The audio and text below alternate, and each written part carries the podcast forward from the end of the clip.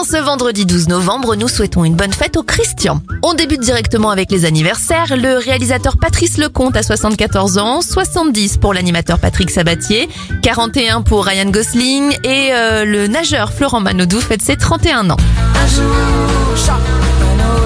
Le groupe Téléphone se forme en 1976. En 1900, c'est la fermeture de l'exposition universelle de Paris.